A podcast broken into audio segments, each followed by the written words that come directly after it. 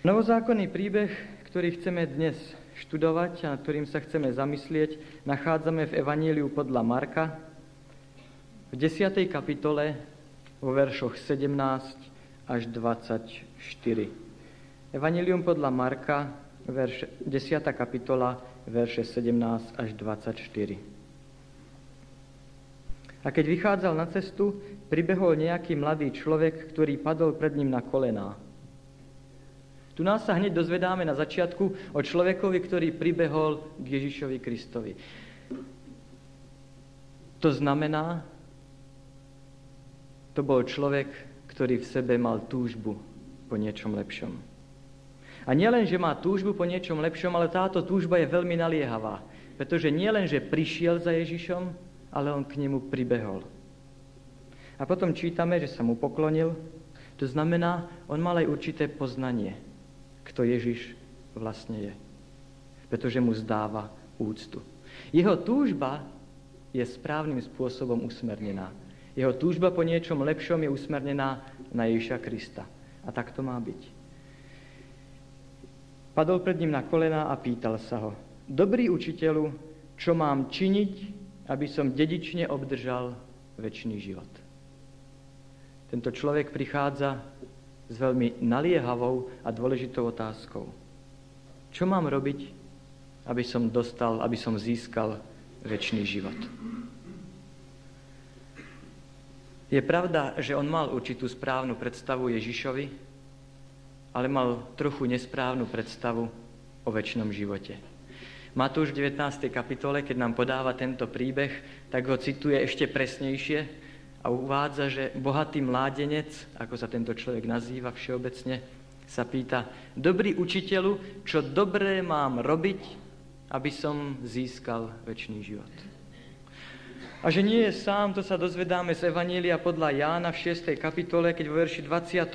čítame, že celá skupina Židov prišla za Ježišom Kristom a pýtajú sa, čo máme robiť, aby sme konali skutok Boží? Áno, náboženstvo týchto ľudí to bolo náboženstvo skutkov. Ich predstava získania väčšného života bola tá, keď budú niečo robiť, tak za to dostanú väčší život. Už včera sme si hovorili, že v tom poznávaní plánu záchrany, ktorý Pán Boh pre nás pripravil, sa nám môže stať, že nebudeme sami študovať a sami poznávať, ale že budeme závisieť od toho, čo nám druhí ľudia povedia.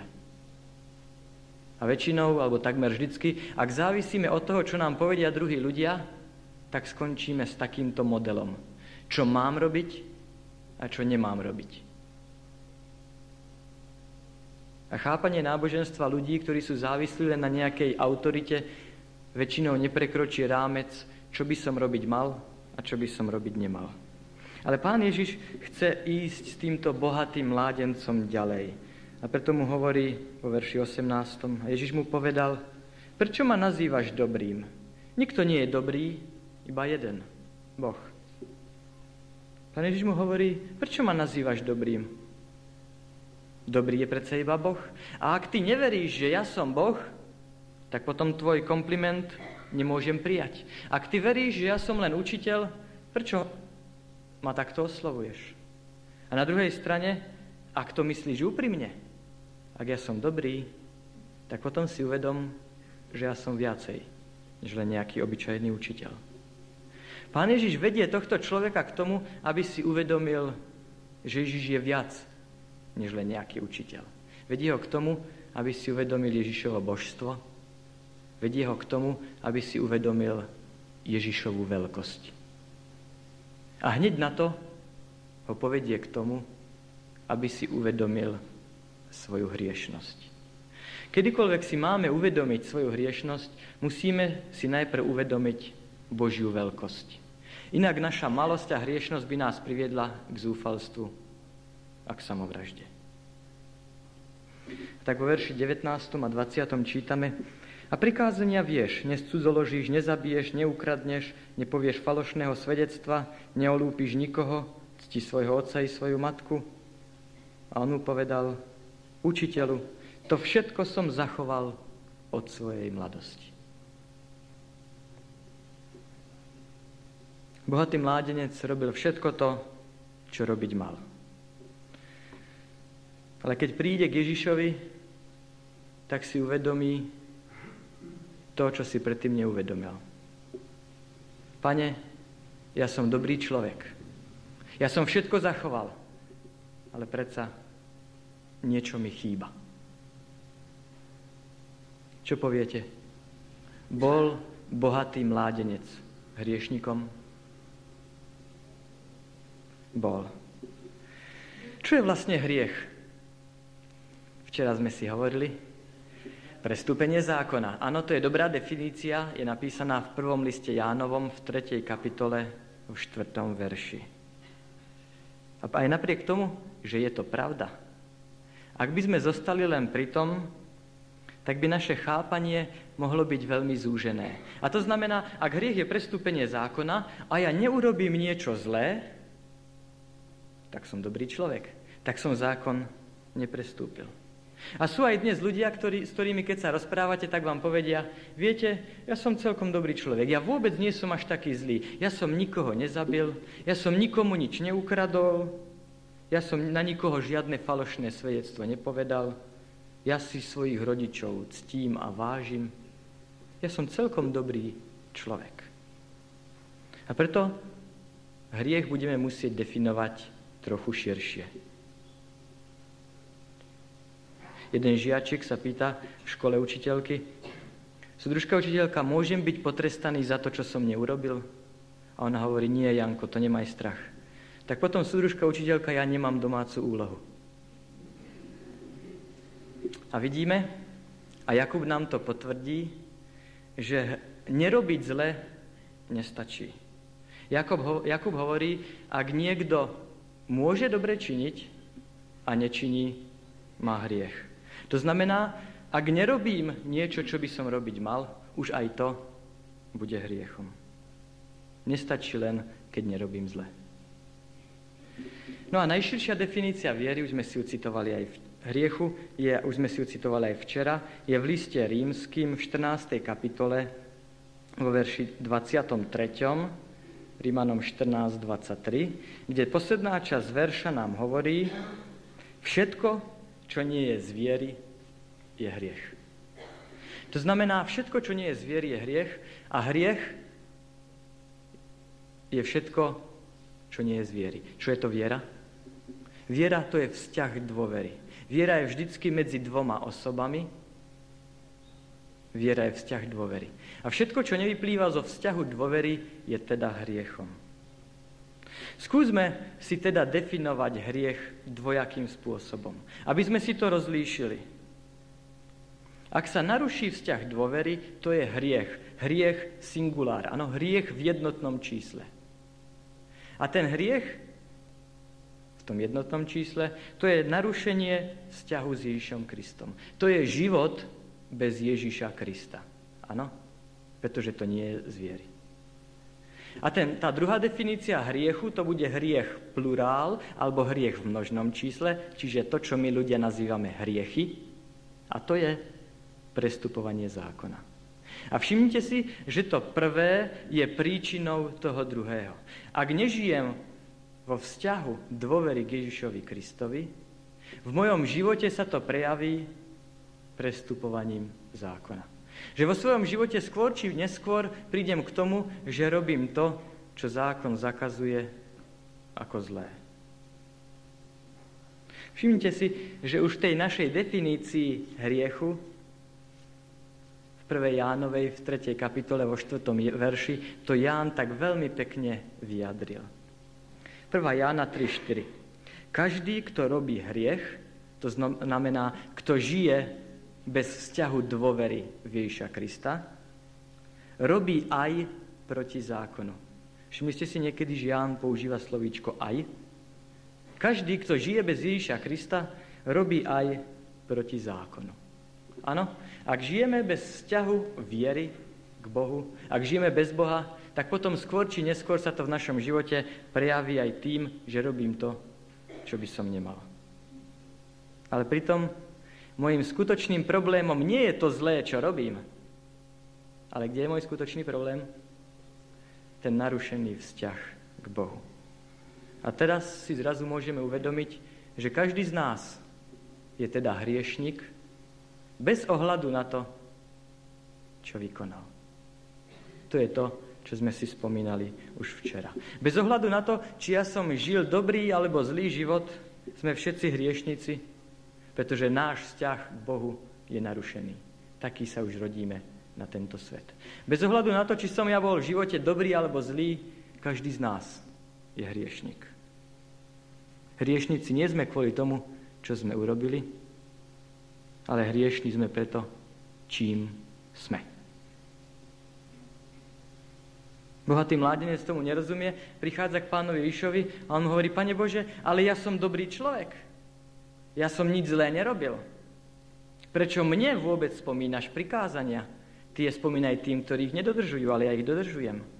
Ja som nikoho nezabil, nikoho neukradol, nikomu som, nikoho som o ženu nepripravil, proti nikomu som falošne nesvedčil. Čo mi ešte chýba?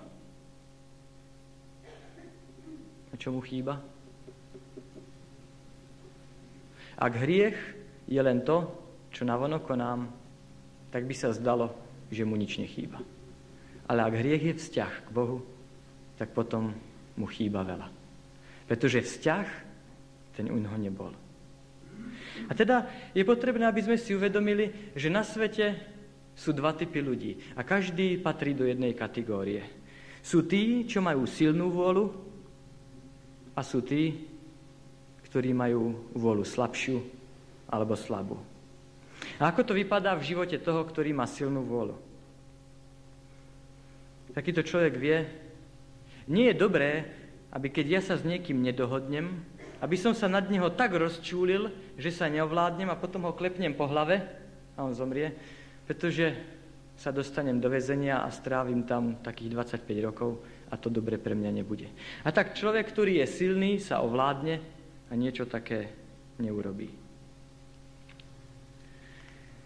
Ďalší človek, ktorý je silný, vie, že je dobre nekradnúť, lebo by ho mohli chytiť a potom by z toho bola veľká hamba.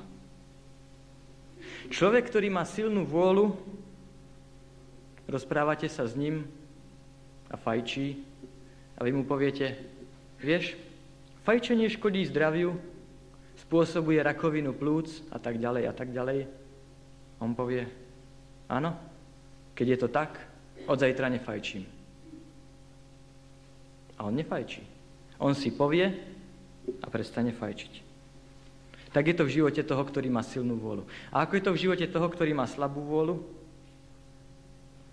Slabý sa snaží, ale nevládze, pretože sa nevie ovládať. A tak si povie, musím si dávať pozor na svoju líniu, dneska zjem len toľko, viac nemôžem. A večer, to než ide spať, chladnička je prázdna. Povie si, tento pohárik je môj posledný. Nikdy viac.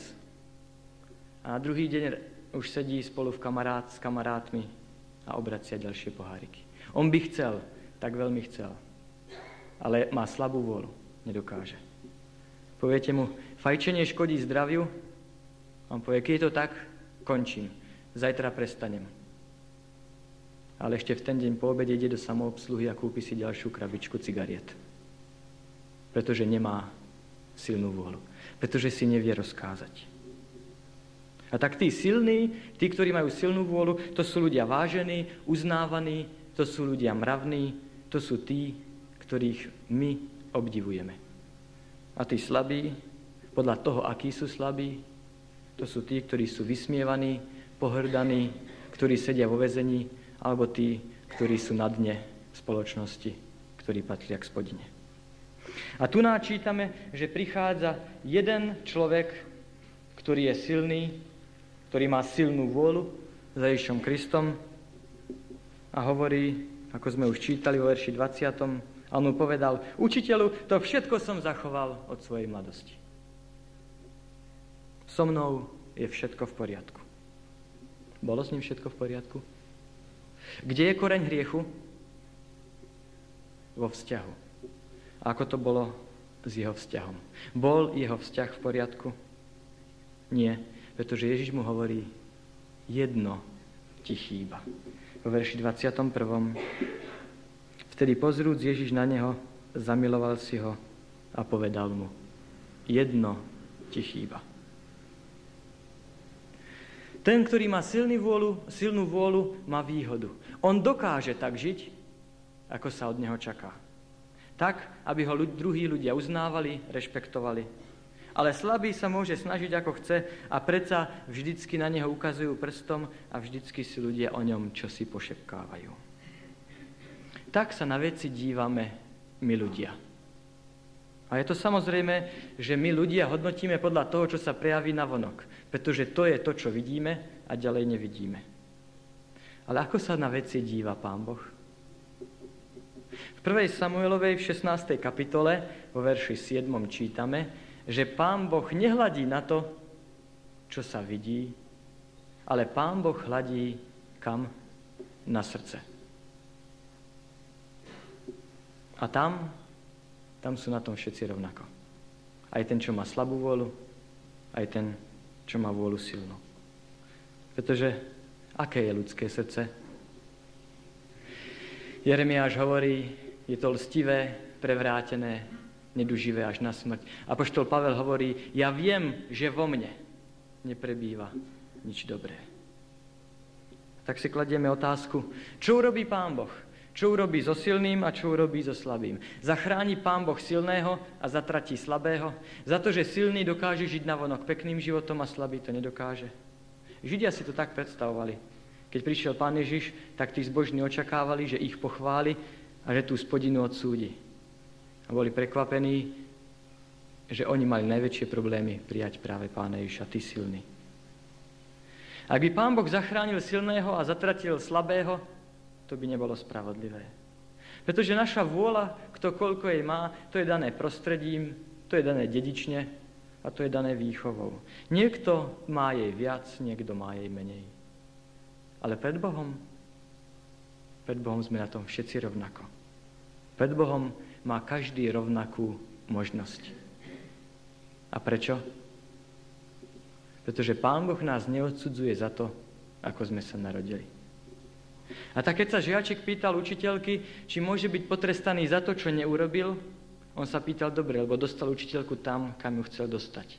Ale správne sa mal pýtať, môžem byť potrestaný za to, čo som zanedbal urobiť? A ona by mu bola vysvetlila, že za to potrestaný určite bude.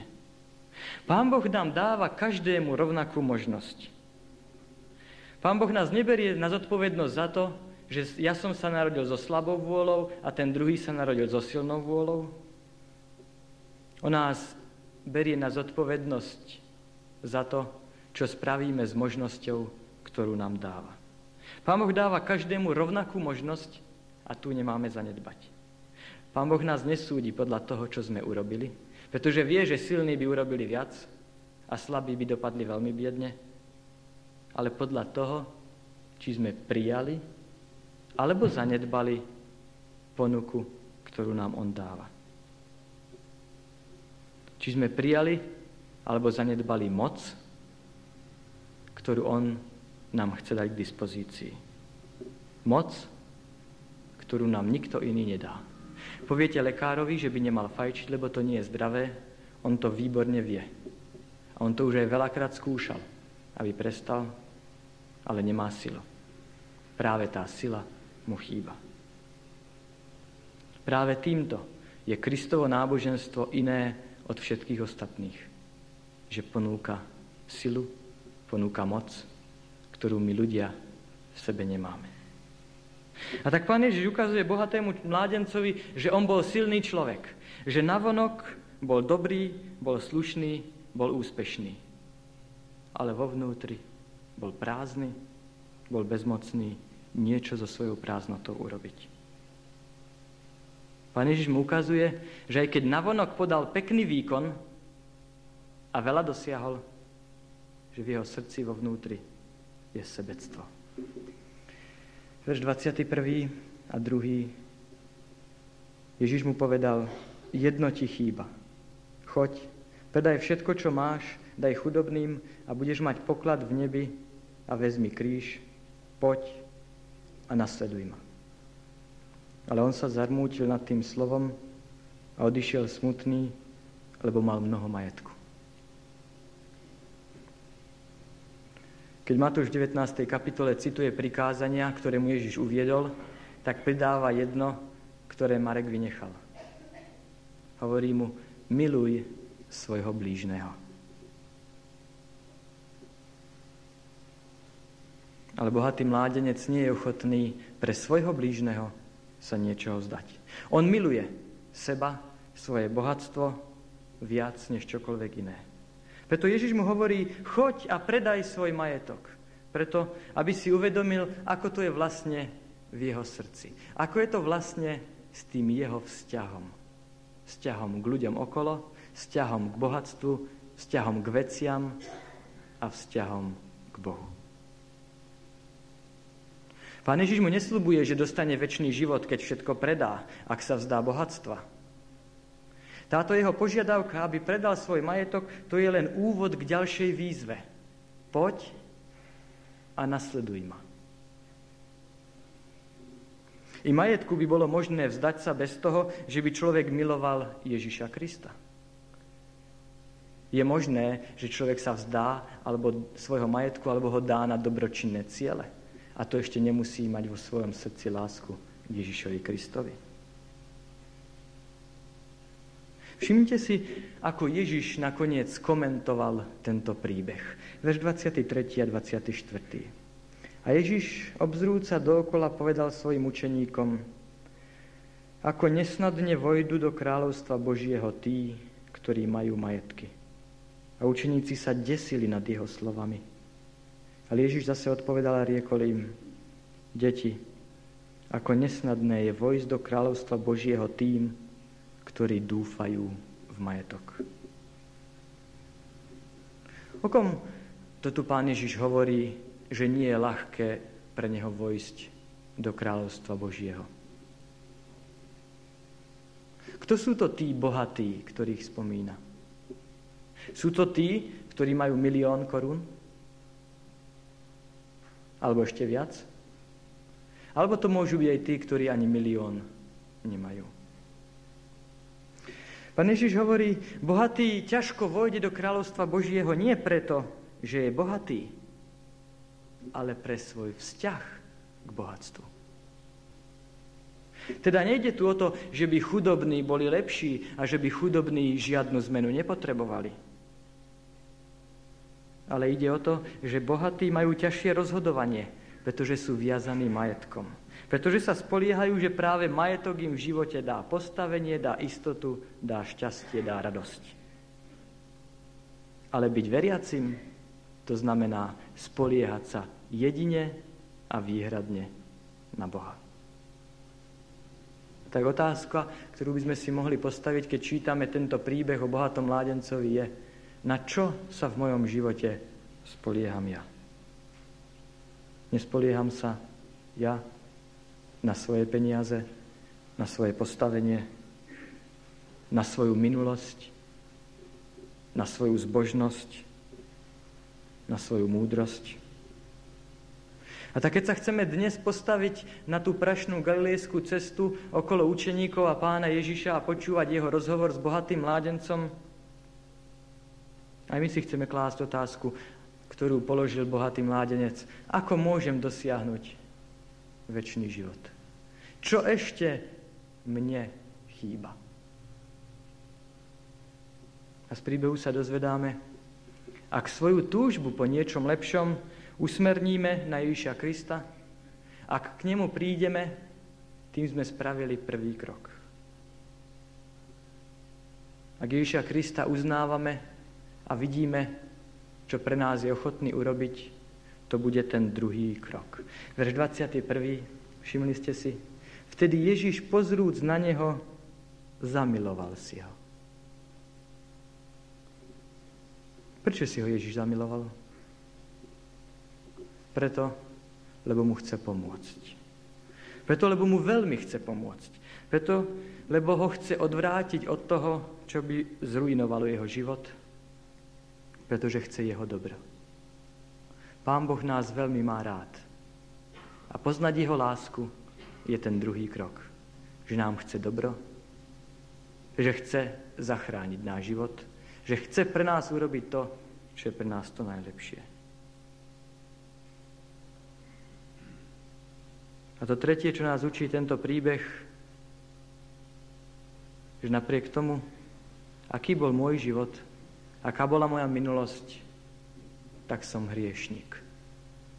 Aj napriek tomu, že som žil tak pekne, ako tento bohatý mládenec. Ježiš mi ukazuje, že som dnes hriešnik, je to preto, lebo ma veľmi miluje.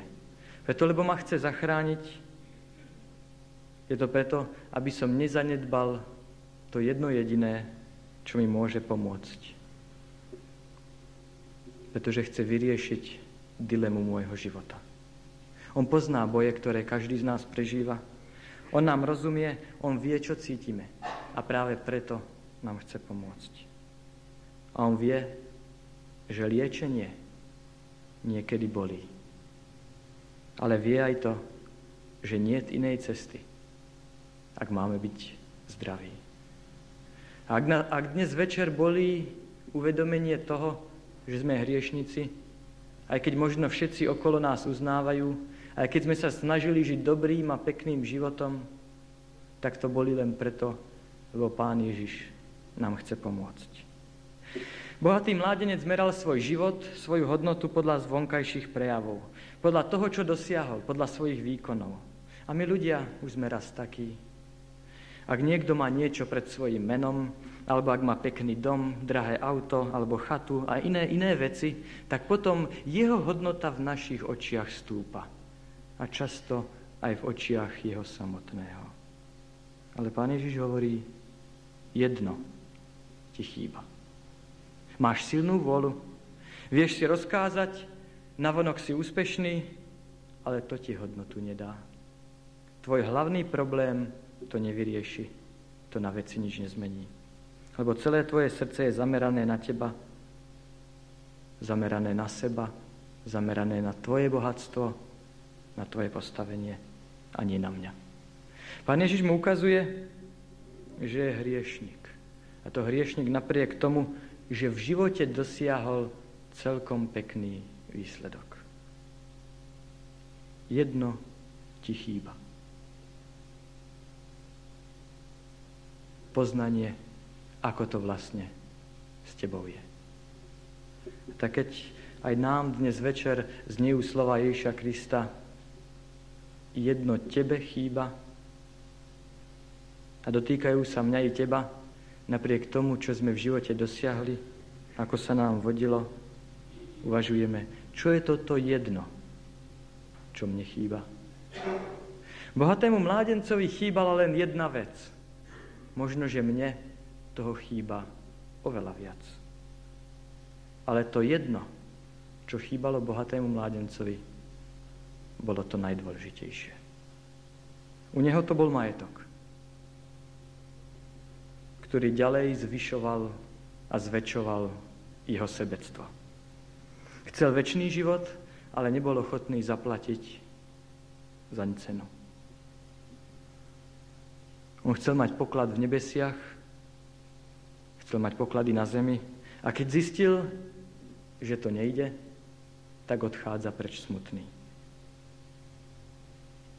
A tak otázka, ktorá sa vynára z tohto príbehu pre mňa i pre teba je, si ochotný svoju dôveru založiť jedine na Ježišovi Kristovi a na to, čo Pán Boh je ochotný pre teba vykonať. Bohatý mládenec sa nechcel odozdať úplne, pretože nechcel stratiť svoje bohatstvo. A tak radšej stratil svoje spasenie. Aby nakoniec stratil aj svoje bohatstvo a tak stratil všetko, čo mal. Možno, že Ježišov príkaz sa mu zdal príliš autoritatívny a tvrdý. nemiestny. Ale bol to jediný spôsob, ako pán Ježiš mohol tomuto nádejnému, šikovnému, schopnému človekovi pomôcť. Ako ho mohol oddeliť od toho, čo nakoniec aj zničilo jeho život. Preto ak my chceme nasledovať Ježiša Krista, môžeme to robiť v radosnom vedomí, že ak aj sa niečoho vzdávame, ak niečo dnes večer uznávame, tak to nikdy nie je niečo, čo je proti nám, ale je to len pre naše dobro. Jedno ti chýba. Čo je to jedno v mojom, v tvojom živote? Kde je tvoj poklad? Kde je tvoja láska? Čo najviac zamestnáva tvoju mysel? Je Kristus a veci väčšného života na prvom mieste tvojom živote? Bohatý mládenec miloval seba, miloval svoje postavenie, miloval svoj majetok. Jeho problémom bola pícha. On si hovoril, Pozri na postavenie, ktoré máš. Pomysli na kruhy, v ktorých sa pohybuješ. Pomysli na svojich známych, s ktorými sa stýkaš. Čo by si ty pomysleli o tebe? Snáď sa nechceš pridať k tomuto chudobnému učiteľovi? Snáď sa nepripojíš k tým jednoduchým rybárom?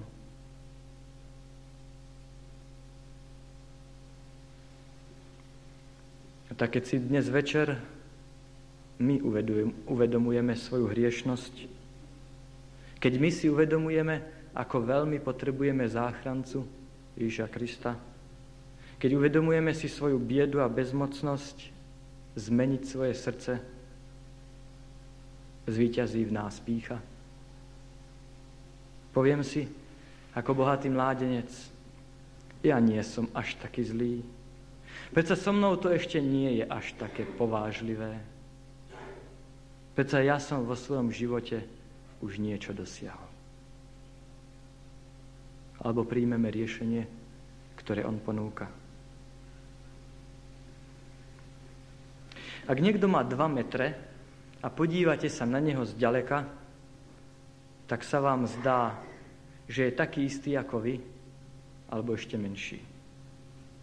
Ale potom, keď k nemu prídete bližšie, tak zrazu uvidíte, aký malý ste vy.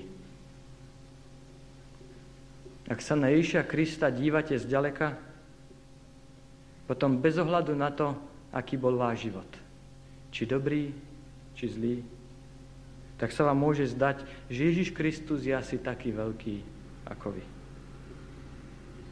Ale keď prídete do bezprostrednej blízkosti tohto muža z Nazareta, tak potom si uvedomíte, aký vlastne ste vy a ako veľmi ho potrebujete.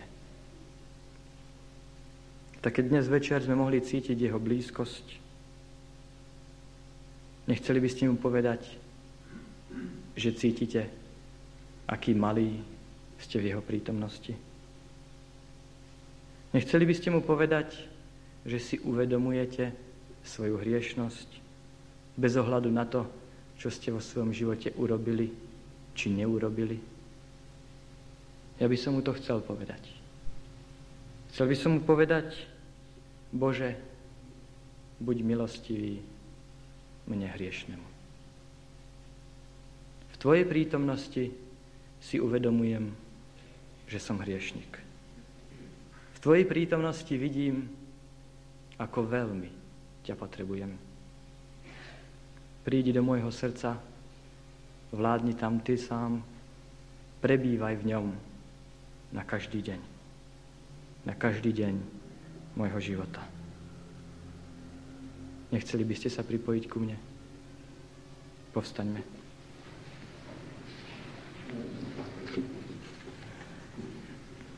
Drahý a láskavý náš nebeský Otče, keď prichádzame teraz do prítomnosti Tvojho Syna Ježiša Krista, uvedomujeme si, aký sme vlastne malí, aký sme hriešni.